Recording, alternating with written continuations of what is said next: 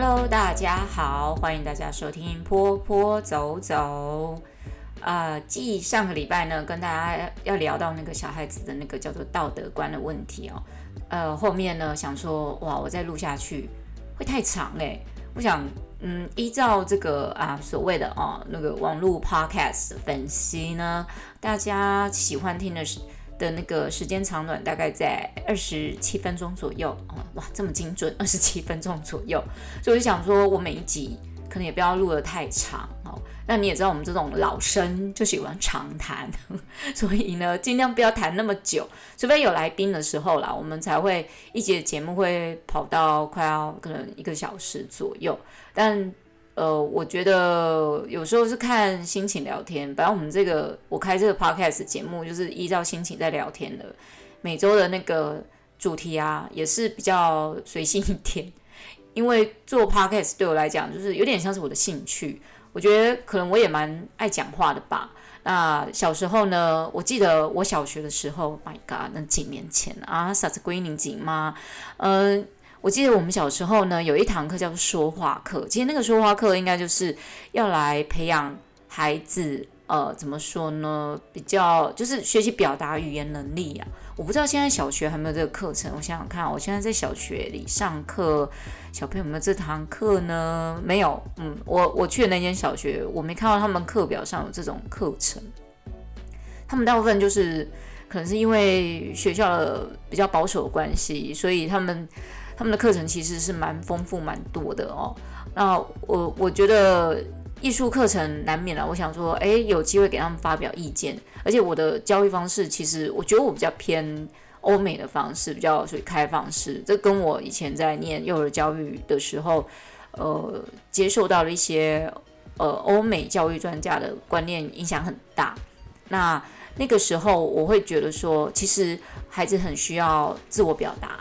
台湾孩子就是很缺乏自我表达的机会哦，那那可是我觉得那应该是几年前的事了。现在孩子好像不太缺自我表达的机会，但是我发现台湾小孩有一个状况，不是台湾小孩哦，我觉得大部分亚亚洲孩子都有类似这样的状况。可是我觉得台湾的孩子，我们把局限在台湾的小孩身上，这个是我观察到比较特殊的一件事情。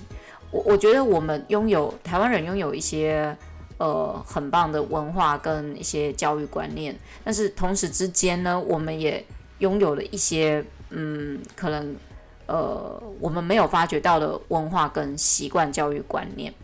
比如说，好了，我上次有举例到有一个小孩，呃，他可能跟我借了一盒教室里的彩色笔去画画，然后呢，他对面的同学呢就跟他一起用，那一起用呢，我说要收的时候，他完全不收，他东西人。丢的人就走了。我说，请你回去收你自己拿的那个彩色笔。他说，为什么我要收？我跟你讲，请大家注意一件事。他第一句话回我就是，我为什么要收？他不会去讲前面跟后面，因为孩子嘛，小一的小孩，他只会先讲出他当下自我感觉的事情。那我就跟他说，这一盒彩色笔是你跟我借的，请你收回来还给我。我为什么要收呢？他也有用，他就指他对面的同学。他对面的同学说：“可是这不是我拿的，你看推卸责任有没有？”我我发现现在小一的小孩，然后不止小一，小学的孩子，我很常发现这一件事情叫做推卸责任。你说一个班里面有几个推卸责任的？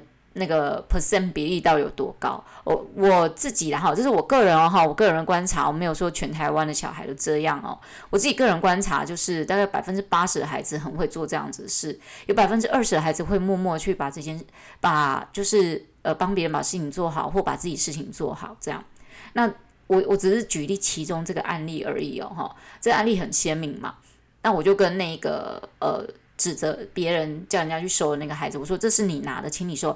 他就一直不断的跟我鬼打墙，跟我强调说这东西他也有用，为什么他不用收？我说他已经把他用过都收好放回去，但这一盒是你来跟我借的，OK？你跟我借的，OK？你跟我有 族人关系，应该是由你还给我。他不觉得，孩子就是很奇怪哈，有的孩子就是他没有办法去理解这件事，有的孩子就是可以，他就一直跟我讲说这不是只有我一个人用的，为什么？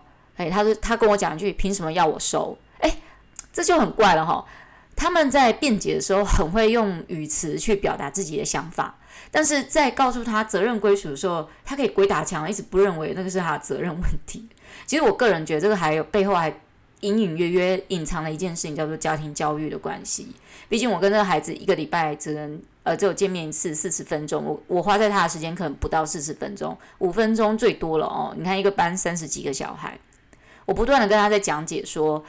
呃，这个东西是你跟我借的，我希望是你还回来给我。但他会一直不断鬼打墙回我说，这个东西他对面同学用，为什么不会是他还给我？你你真的气到你紧张起拳头都快硬了哈！你一直告诉他这东西你借你要还，而、呃、不是他有用，为什么他不用还？呃。这个时候，不知道各位老师听了，你会不会觉得你你会有什么想法？但是我相信有很多老师他们会有很多不同的解决方式。有的老师呢，呃，可能会觉得说啊，那算了，我来收好了，你们都不要收。我有真的遇过这样老师。那还有一种状况就是，呃，老师会坚持要求这个拿的人要收回来。我相信有很多老师应该会有这样的概念了哈。那呃，另外一个状况就是说，好，你不要收，是不是？你给我在这边罚站。罚到站到你愿意去收为止，让你知道这件事是你的错。可是我觉得第三者这件事情没有办法让孩子认为这是他应该要去呃承担的一件事情或者是责任。那我们这个就讨论到一件事情：孩子的责任感，他有没有这个责任感去做好这件事？你说百分之八十对，但是百分之八十里面有很多孩子其实他是。懒得收哦，或者是他想说得过且过，你没有发现我就可以不用去做这件事。但是当你把道理讲给他听的时候，他会愿意去把这件事情做好。所以百分之八十里面这一些会推卸责任的孩子呢，其实里面呢、啊、有百分之七十的孩子他们是会愿意去做改变。听你讲完这些道理之后，但会有剩下百分之十的孩子就是冥顽不灵，他就会一直不断的跟你鬼打墙，呃，讨论这个本来就是应该五分钟就应该解决的事情。他可以，我我在形容这位孩子哦，他是一个男生啊，我发现男生的发生这样子的比例非常的高，然后女生其实也会有，但是女孩子可能在我们天生有一些家庭教育上，或者是男女性别的一些呃文化习惯的教教养成过程中，他们比较容易被屈服，但有一些男孩子是没有办法的。那呃，有时候。我会觉得说，你硬要去要求他承认他的错误，我觉得也是没有用的。那呃，有时候我会多花一点时间把那孩子留下来，哦，或者是说跟他好好的讲解这个事情，其实是你归属在你身上的。那这百分之十的孩子，如果我多花个十分钟单独留他跟他讲解这些道理的时候，他会愿意接受。可是就会剩那百分之五的孩子，他永远。就是从头到尾就跟你死在那边，不认不认为这个就是他的责任。我今天我们不是在归咎一个呃对与错的事情，而是在于这是你呃去形成出来一个责任，所以你要去承担。但这孩子始终是不愿意。不知道听听到目前大家有没有觉得这件事情就是一个鬼打墙事件？对，他应该就是一个鬼打墙事件。呃，如果说是我好了哈，我们不要讲别的老师。依照我的状况的话呢，因为我还有很多其他孩子要照顾，通常这样的孩子呢，我就只会把他承包给他们自己的班级老师，让他们班级老师去跟他做呃规劝，因为这个不是我们一个礼拜只有一次，然后花在他身上不到五分钟老师有办法去说服他的事情。曾经有那种很年轻的老师问我说：“呃，老师有没有一招或者一句话就可以把那孩子给驯服的？”我说：“没有这种事，诶。你为什么要去想一招或一句话就把那孩子给驯服呢？为什么要用这种教育？不是那种呃一个什么口令、一个动作，它就是能够被教化而成的。教育是一个长久的事情，所以像这种状况呢，我就把它交回去给他们老师。但这孩子就是反复无常，每一次都会做这件事情。我后来整个状况观察下来，哈，呃，因为我一个礼拜大概会接触到三百多个，大概三百多个小学生吧。哦，那他这个孩子呢？呃，他是一年级里面我我唯一会遇到的一个状况。然后四年级呢，也有四年级的孩子哈，男生也有这样的状况。我带我带一到四年级，然后呃里面会有这样的状况。二三年级比较少会遇到。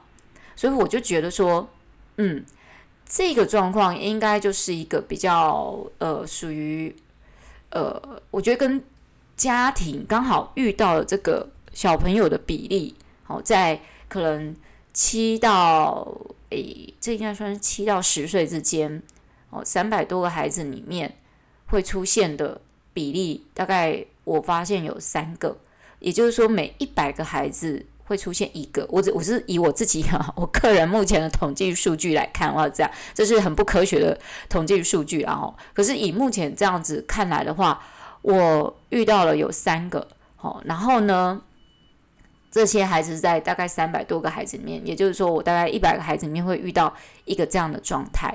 那我还没有去很深究这些孩子的家庭教育，依照我以前所学的一些呃，就是。教育里面的发展辅导啊、评量啊，然后这些这些专业的理念概念，我都拿出来用。我发现这个还是得必须深入家庭的状况去了解，才有办法知道这孩子为什么可以这么的冥顽不灵，那么的爱推卸责任。好啊，这个物品归属由谁去承担，这是一个问题。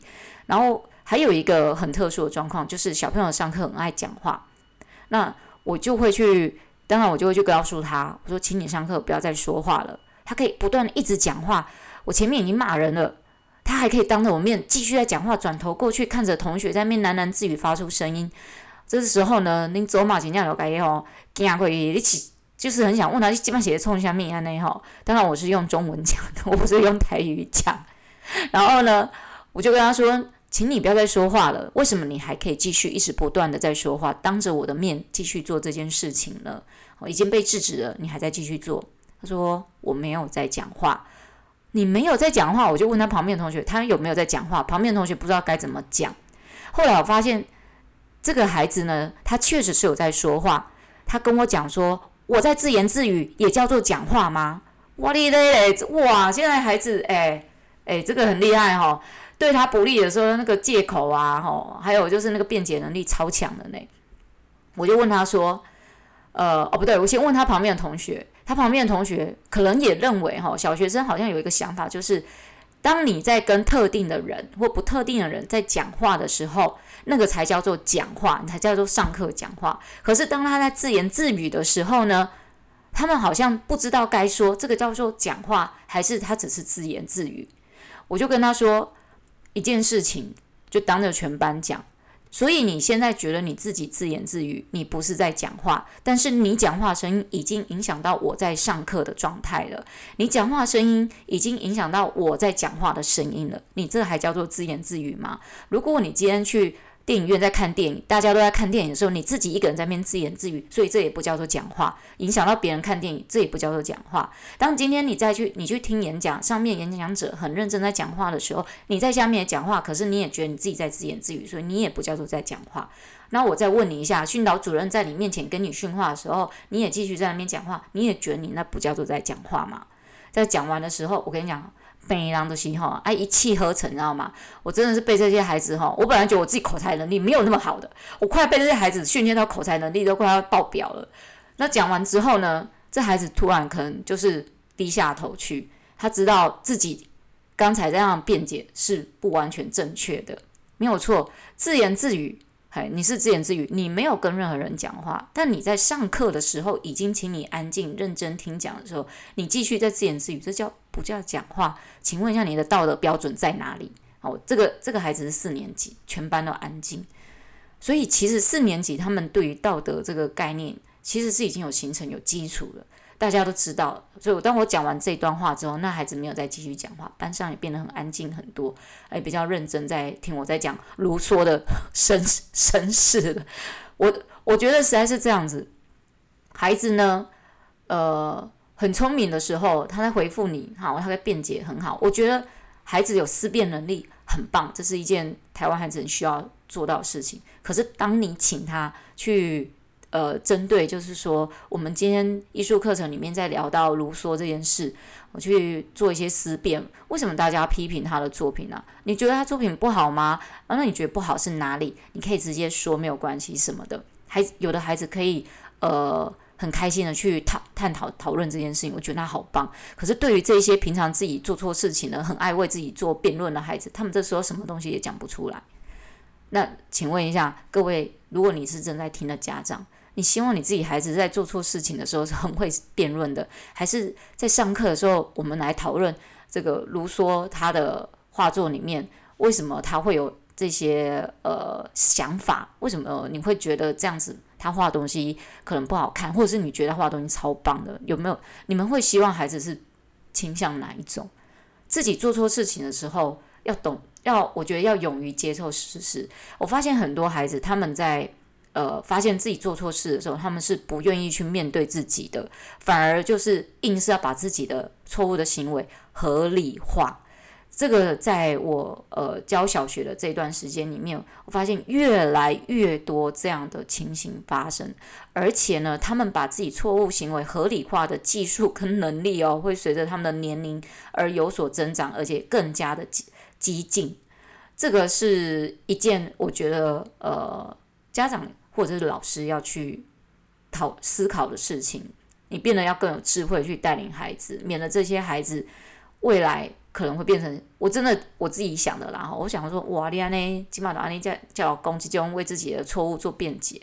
那跟那些在我们在电视上有时候看到有些富少啦，有些什么二代啦，哈，撞死人了，还会在那边说，哦，我不是故意的，我没看到他，我没喝酒，那天开车人不是我，所以我才会这么认真的去跟孩子做这个课堂上面的，就是呃秩序的辩解。